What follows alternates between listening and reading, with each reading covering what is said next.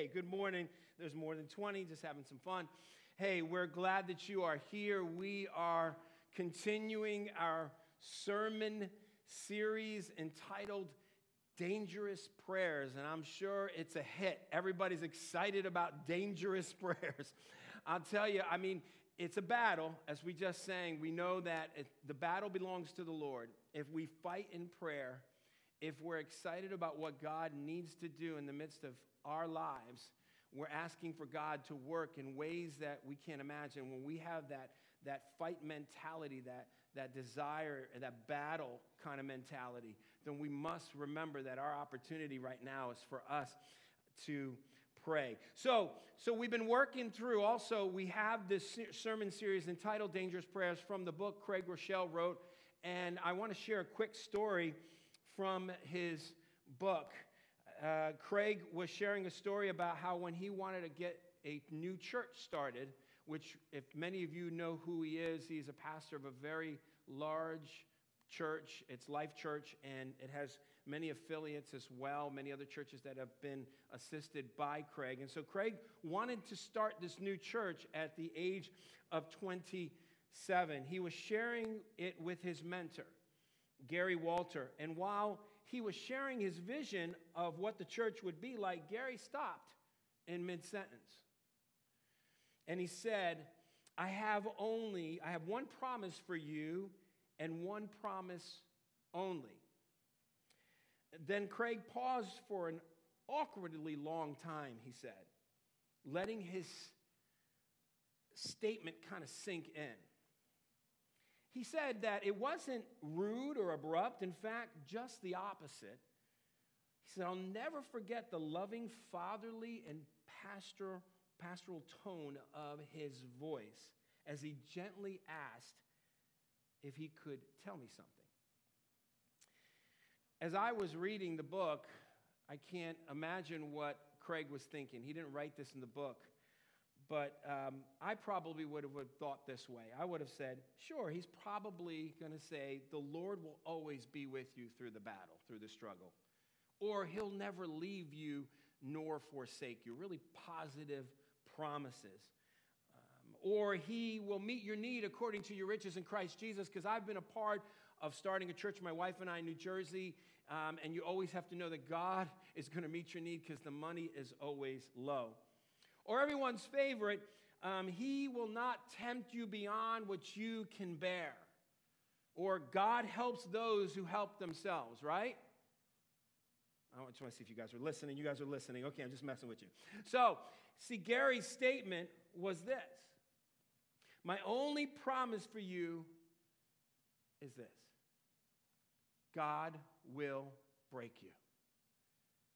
And so Craig just sat there, immediately started thinking to himself and, and asking these questions What do you mean, Gary? God will break me? What kind of promise is that? Why would God want to break me? What kind of mentor tells you that? What kind of God would allow that to happen? So we've entitled this sermon, Break Me because this is another dangerous prayer. We don't see that specifically in the scriptures, but we notice there were many in the scriptures who were broken. But we have to ask the question what does it mean to ask God to break us? And I just want to share a couple of things with you. As Christians, we have experienced God allowing to endure certain trials in our lives. The fundamental understanding of God and man must be grasped while walking in an intimate relationship with God. God is perfect without flaw or blemish. God doesn't need his creation. Let's keep that in mind. That's a fundamental truth. But God desires to have a relationship with his creation. And that's the beauty of God. Man is imperfect with many flaws and blemishes. But when a person trusts in Christ, it's not just at the point of justification, receiving the promise of eternal life. So once we come to Christ, it's like, okay, I'm good. But it's truly about heart transformation. And in order for that to happen, God has to break our wills. I know that you would think, but really, my will is not a bad will. I mean, I just want to do good here on earth and take care of my family and have a good job and make sure I don't hurt anyone. But deep down inside, as we walk with Christ and we draw closer to Him, we don't realize that we're leaning so heavily on our pride, on our arrogance, on our self sufficiency, on the things that we try so heavily to lean on. We don't want to be a bother to anyone. We want to do everything on our own. See, we may sound like we don't have a strong will, but deep down, God knows that we do. And so He has to break our will sometimes because of the things that we hold on to. So then it, it begs ask the next question Does God really want to break us? Well, breaking us doesn't mean that God is out to get us. He's out to shame us. He's out to call us out in front of everyone or demean us or destroy us. What he wants to do is conform us to the image of Jesus Christ, which is a lot of work for all of us.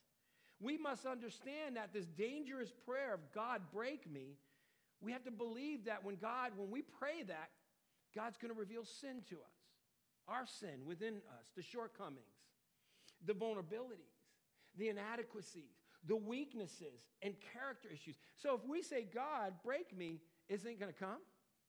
I mean, it should be expected. We bear the name of Christ. You know, this past week, I just couldn't stand in front of you as, as the pastor without asking God to break me. And so I prayed that dangerous prayer this week. And I got to tell you, Wednesday was a rough day. It was a battle. In fact, I was ready to say, I'm done. I'm throwing in the towel. I've had enough of this. In light of everything we're going through, everything, just not about COVID or anything like that, but just the challenges of our society and then the challenge of seeing who I am and the sin that God had to reveal, I just wanted to say, I'm done. It was a battle. Wednesday was a rough, rough day. I asked Pastor Dennis to pray. I asked Jack, one of our elders, to pray. I just started, call, I, I text my mentors. I said, I'm done. This is just ridiculous. I can't fight anymore. But it was through when I sensed that getting through the day and crying out to God and saying, God, I know this is what the battle's all about. I asked you to break me, and now here's the battle. And I got on my knees and I'm crying out. I'm pounding the floors. I'm on my knees, crying out to God, saying, God, rescue me from myself and the beauty of God just delivering me in that moment time and saying, I have a purpose for you. Don't give up yet. And my mentor wrote to me saying, Don't give up. But I want to be real. I want to be honest. I want to be vulnerable before you. I want you to understand and realize that when we ask God to break us, this is not funny business. This is God conforming us to the image of Jesus Christ because He wants and desires, He has a purpose for us. And sometimes we, we have to understand God wants to do that work. See, sometimes we mistaken God's blessings and favor with material goods and possessions.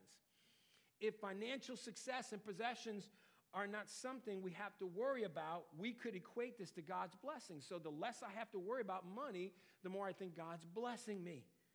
If we do, we believe becoming rich or wealthy is the goal for living on earth as Christians.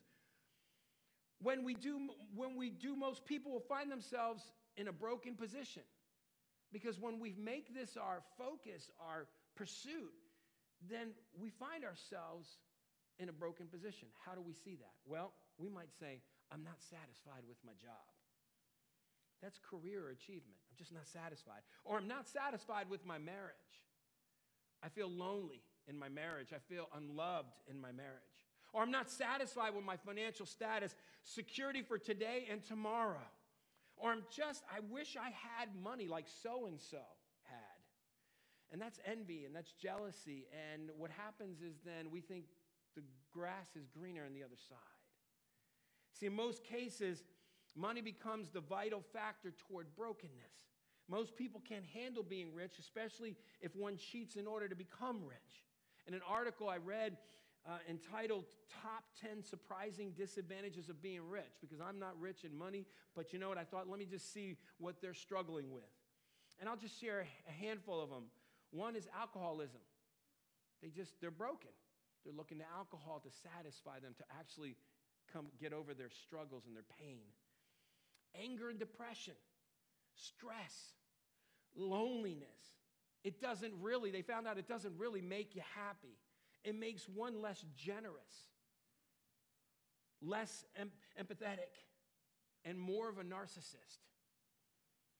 When I shared what I'm sharing here and what it can lead to is brokenness, that it's a deep emotional hurt and pain.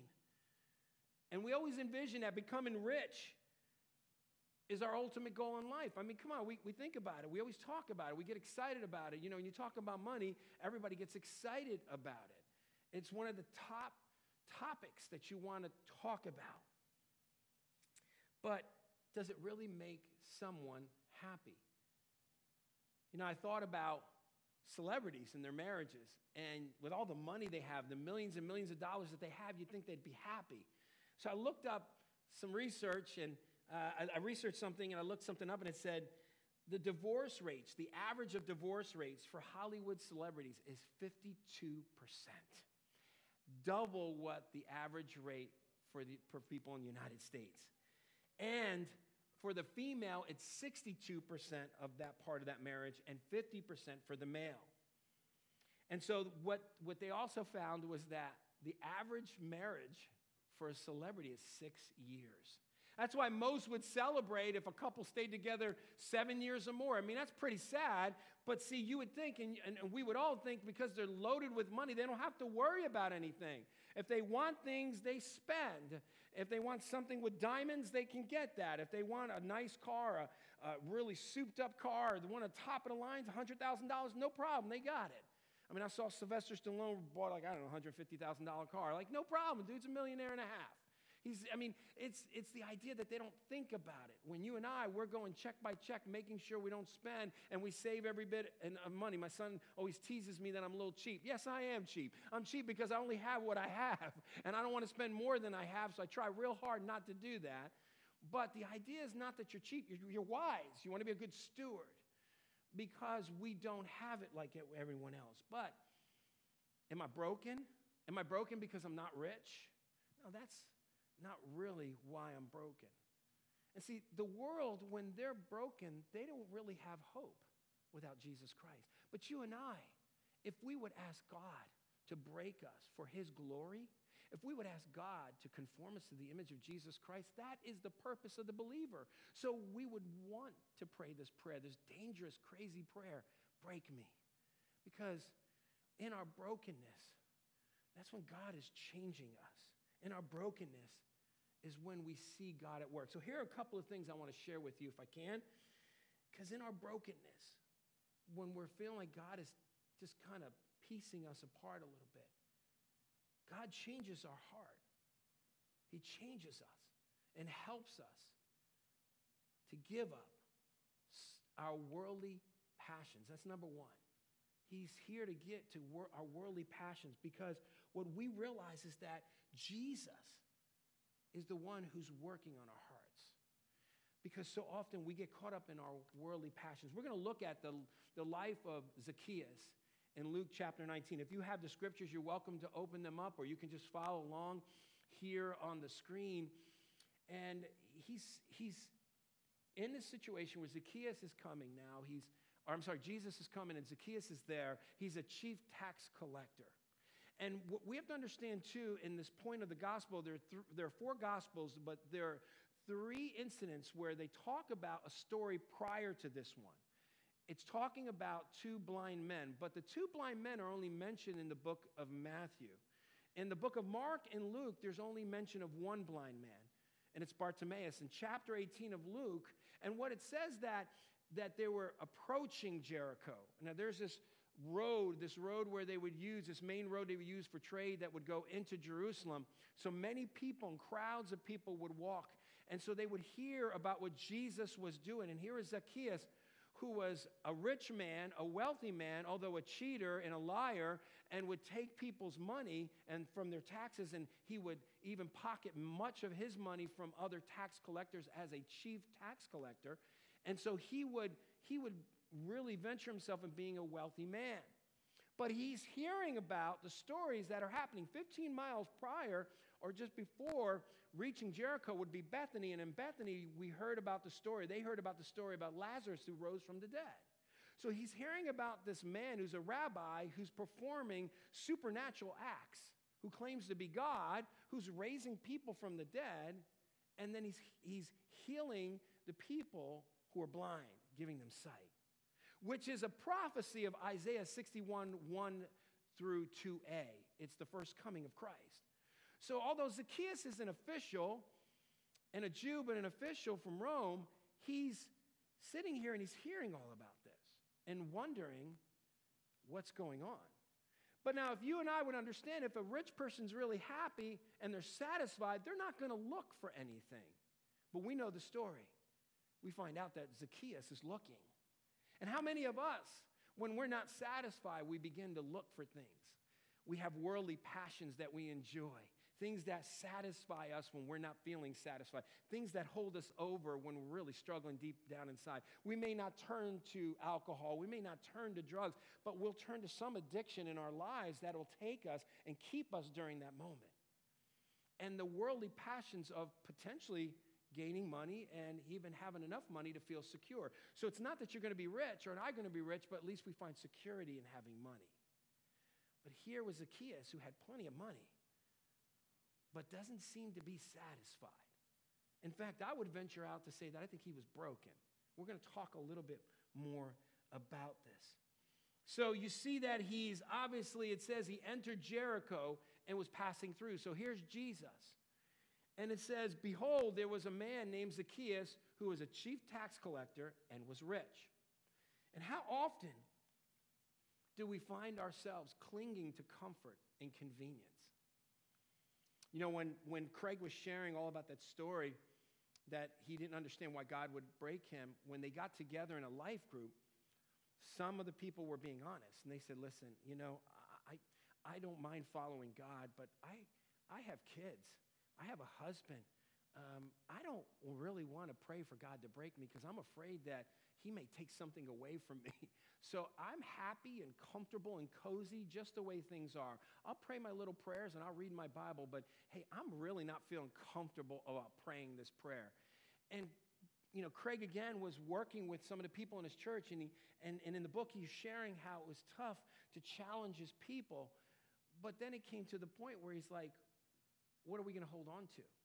He, had, he, made, he, he, had to, he asked this question What are we going to lose by clinging on to our comfort? I mean, what are we going to lose? So, if we want to stay comfortable and we really don't want God to break us, and we just want to be surface Christians and we, and we just kind of hanging around, then what happens is what are we losing by clinging on to our comfort? I love the question that, that Craig brought up because it's true. When I feel like I just want to stay comfortable and cozy, because let me tell you something, it's a, it's a dangerous prayer and it's scary. When I prayed that this past week, I knew the enemy was going to attack but I knew it was necessary, and I will continue to pray to ask God to break me. But when it happens is I realize there are worldly passions that I have, and I've got to ask God to change me. But I have to ask myself the question, Bruno, what are you losing by clinging on to your comfort? And I don't think I'm losing anything other than my comfort. But my comfort is stopping me from truly coming to understand and know God in a deeper, intimate way to grow in my faith. And so, in my brokenness, I have to believe that God wants to change my heart.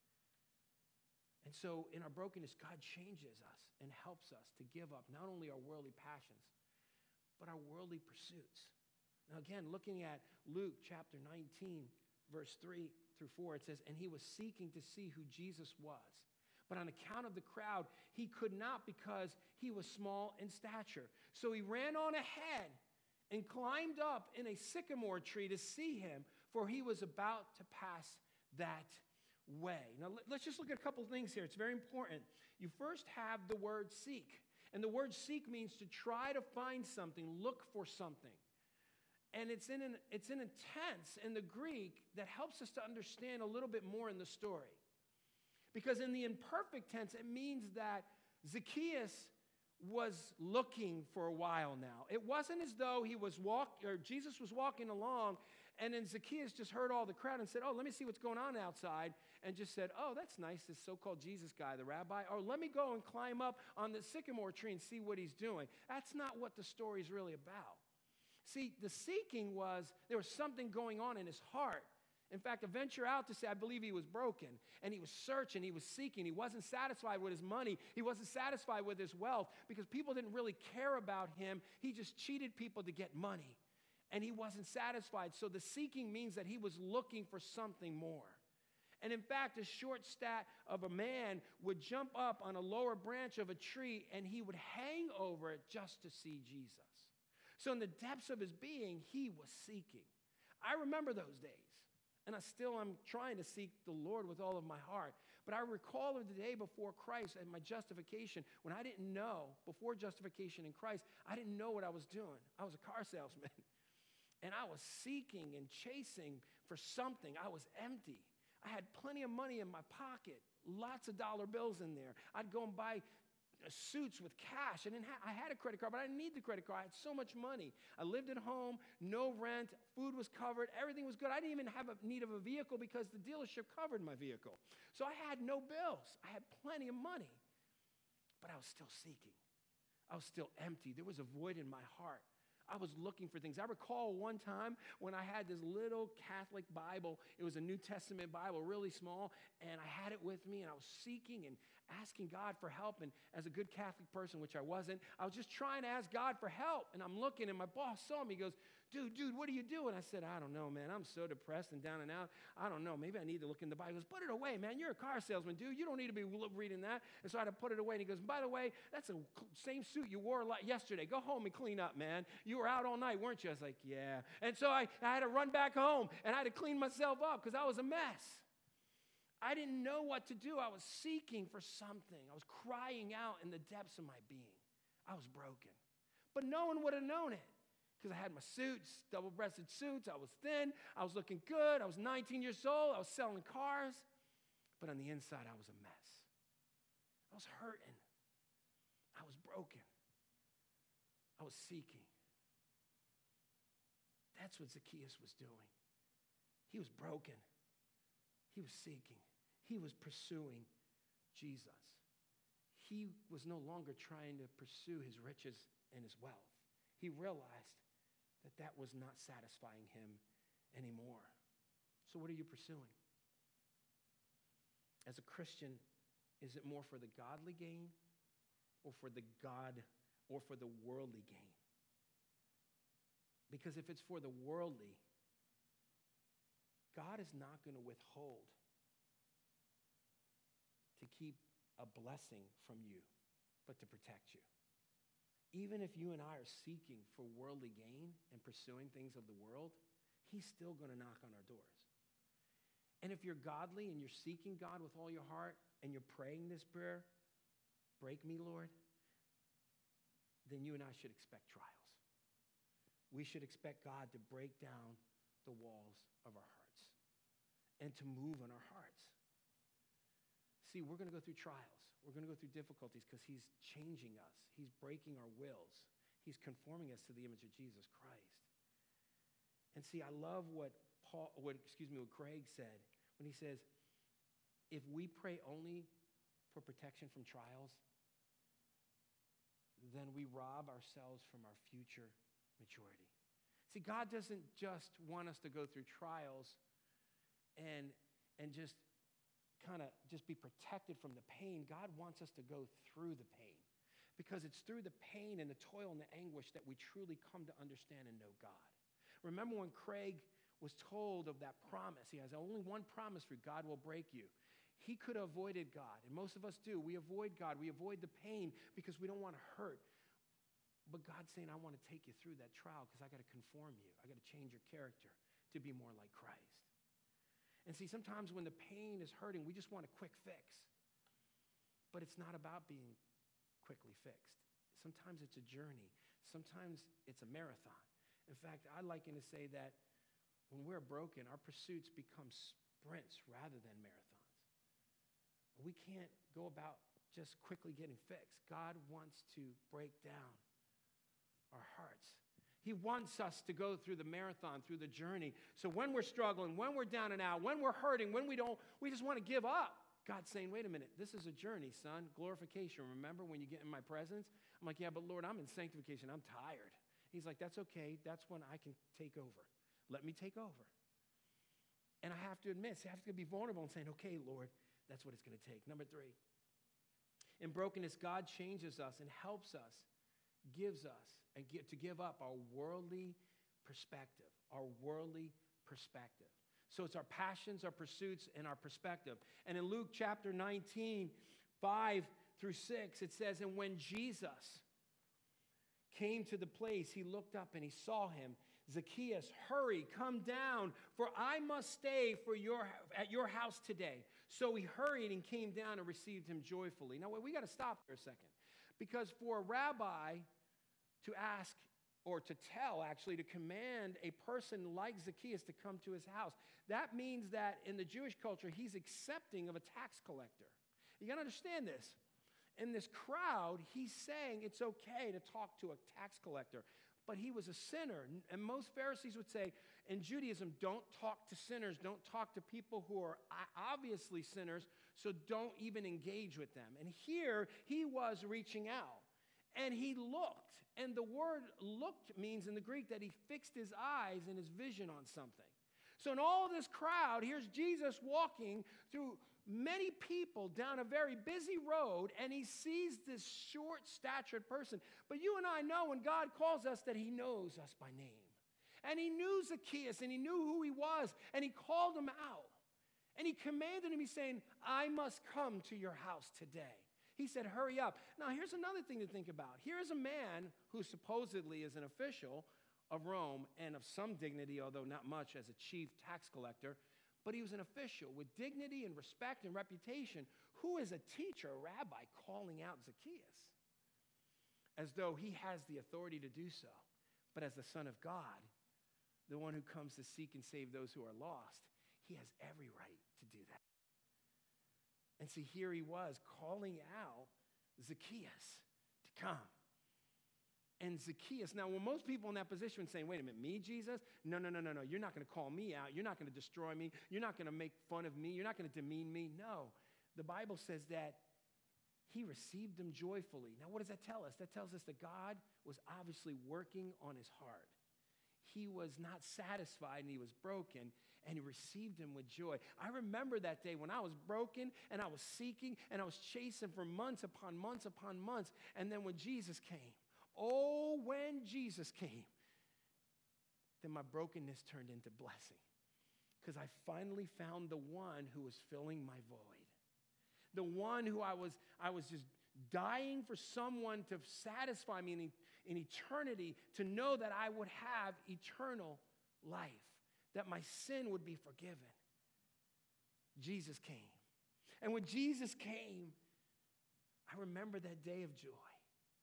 And when he received him with joy, that's what the book of Luke, that's what Luke was talking about. Throughout the book, many episodes of the word joy, which is a response to Christ being welcomed into someone's life.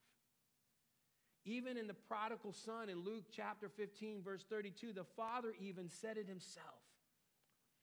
He said, he goes, he just said, going on, he says, It is fitting to celebrate and be glad, for this your brother was dead and is alive. He was lost, but he's now found. See, Jesus was calling a Zacchaeus. And he said, you, you must, meaning the word, the Greek word day is a divine dei. So God is calling through Jesus on Zacchaeus to come. He had a purpose for his life. And even in his brokenness, God was saving him. And it was joyful. You know, when Jesus, when we see about the Lord's Supper and recognizing how important it is, and it says, and he looked, he took the bread and he gave it to his, he gave, he gave thanks and he broke it and he gave it to them, the disciples, saying, This is my body, which has been given for you. Do this in remembrance of me. You know, the, the, the two words do this is the, it's the only time mentioned in Luke. The other, the other accounts of Matthew and Mark, and even John, there was nothing mentioned. But here in Luke, Luke was trying to make that emphasis very clear.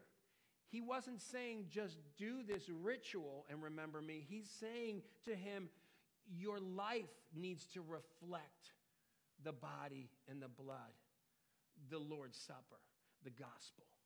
He's saying, do this, meaning let your life so shine. Let, live like I've called you to live for. And that's what it was. He was broken and poured out for you and I. And there's joy. When we come to Christ, there's joy knowing that He's forgiven us of our sin, that He's given us hope, the eternal life that we have, and that in our sanctification, when He wants to break us, when He wants to make us more like Jesus every day, although it's painful, so was Jesus when He was broken too. Broken and mangled for you and I, in pain for the sake of sin, for the sake for you and I. That's the beauty of the gospel. And He's calling us to do the same. I love what Craig said here. He said this He says, Who wants to be broken and poured out? That sounds painful at best, miserable at worst. But it's in the giving of our lives that we find true joy. That's when we find joy, knowing Christ is there. Number four, in brokenness, God changes and helps us give our worldly possessions. Yes, it's coming, the possessions. Because here's the evidence of where God was doing the work. In verse 7, it says, And when they saw it, they grumbled. They all grumbled. Who are these? These were the Pharisees. They grumbled because they didn't like the fact that Jesus would receive a tax collector. In fact, he was a horrible sinner. He was known to be a horrible sinner. And so they didn't like it. But isn't it beautiful, the picture here, that after Jesus welcomes him and he goes to his house, that they stopped grumbling about the tax collector, they started grumbling about Jesus. See, Jesus took it upon himself, all that grumbling and complaining against the sinner, and he took it upon himself. That's what the imagery, the symbolicness of this is the gospel. Jesus bore our sin for you and I. He, he was broken for you and I. And he was even willing to do that for Zacchaeus at that time.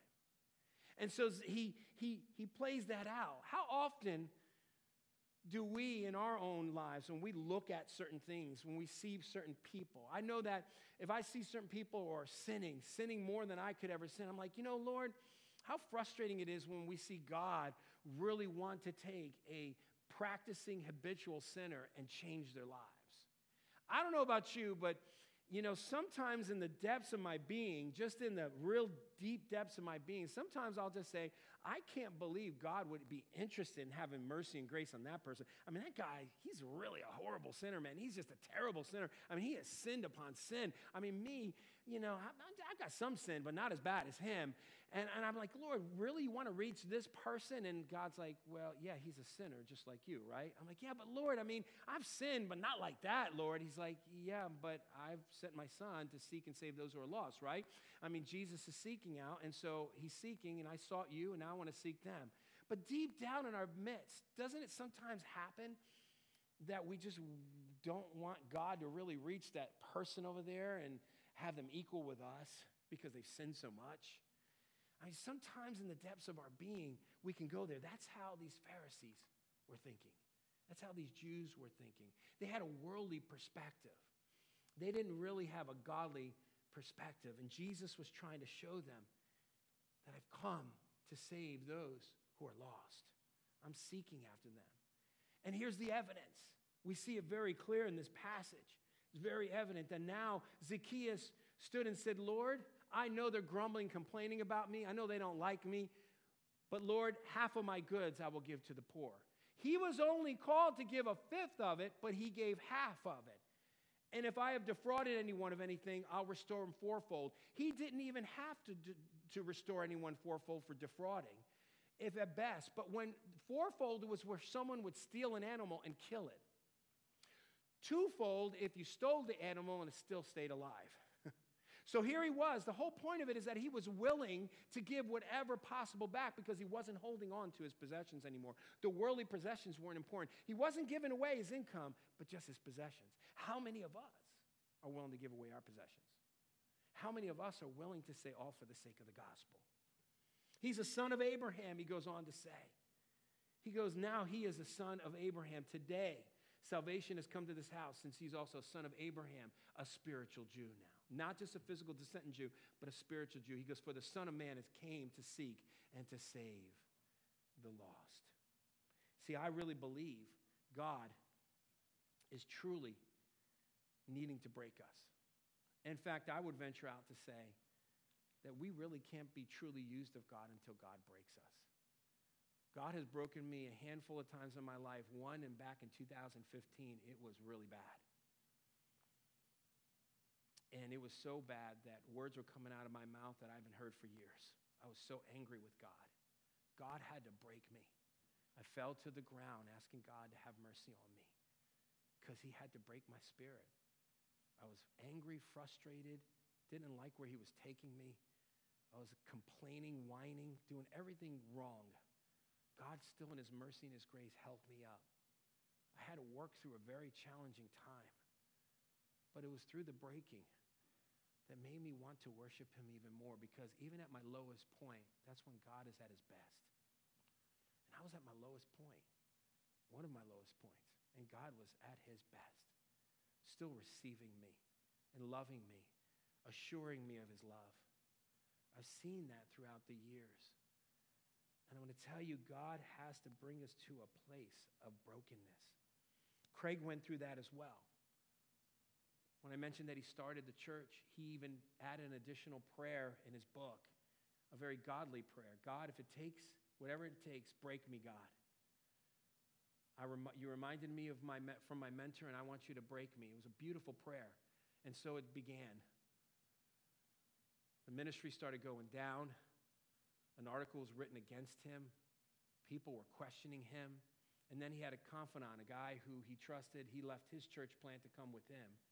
But as he was working with his buddy and his friend, he found out he had skeletons in his closet and struggled and lied to Craig. Craig was furious. They both had um, to get together. They didn't have an altercation physically, but they were yelling and screaming at one another. And then after they did that, he said they left. He never talked to him for a couple of weeks. And then he gets a phone call. Found out that his friend committed suicide. He was broken. He said, Gary, am I broken now? Gary goes, I think you are. He had to take on, he took his family in, the gentleman who gave up his life, he took his family in and he brought him to his house. And for weeks, he just couldn't get in front of his small church. He was struggling. He even one Sunday prepared for a sermon and it just, just wasn't coming. He stood before his people and said, I'm broken. He goes, I am living in guilt. I can't handle this anymore. I'm broken. I can't preach right now. I don't know what to do. I've asked God to help me. As he stood there, everybody in the church got up. A small crowd came up and laid hands on him, and they all wept together. He said, through that situation, he said that's when their church became a grace filled community because everyone let their guard down and loved on their pastor. It was a beautiful moment, he said, although a very tragic moment, but a beautiful moment. He said it was through the weakness. In fact, it's beautiful when Craig just said this, and it is doubtful whether God can bless a man greatly unless he can hurt him deeply. God has broken Craig Groeschel often, but he's been a man of God who's been able to lead many to salvation in Christ. In fact, he said, it's easy to impress people with our strengths, but real connections are forged through our shared weaknesses. That's what it's going to take for each one of us. We've got to let the guard down. We've got to be willing to say, God, please help me. So today, I want to offer you an opportunity. I know we're broken. Each one of us, we're hurting. We don't even know how to navigate what's ahead of us. We're so broken, we don't know how to answer to God. And we can keep putting up this facade, or we can even offer you an opportunity today to come up here as an altar. We want to leave this as an altar today. And as we do so, we're going to give you that opportunity. We invite you to come up. And so I'm going to pray for you right now. And as I pray for you, I want to encourage you to just prepare your heart. And as the band is singing a song, they're going to go slow, but I invite you to come up. God wants to do an awesome work in all of our hearts. Wouldn't it be awesome today if you could do business, whatever it is that you're struggling with. Who cares what other people are seeing? Who cares? There's no shame or guilt or reputation here. Come on up. Facebook, if you're out there, get on your knees. We've got to be a praying church crying out to God collectively, not just individually. So I want to invite you to come, and I want to pray for you right now. Father, I pray that you would prepare the hearts of your people, whether they be at Facebook or right here. I pray, God, that whatever, if it's pride, whatever stops them, they're shy, they don't want to come up because they're afraid people are going to see them, it's reputation. Lord, I pray that they would come up today and, and ask you to do a work in their hearts. In fact, if someone does see them, they could write them on their prayer list and not say anything and just pray for that person. I'll be one of those people that gets on my knees because I need prayer. Father, I just pray that you prepare your people's hearts today to come up in front of this altar and to ask that you would continue to do a work in us. Challenge us, Father. Lord, we love you. We sincerely pray that your spirit would move in a mighty, mighty way in our midst. God, we welcome you to do a work in your people's hearts this morning. For we ask it in Jesus' precious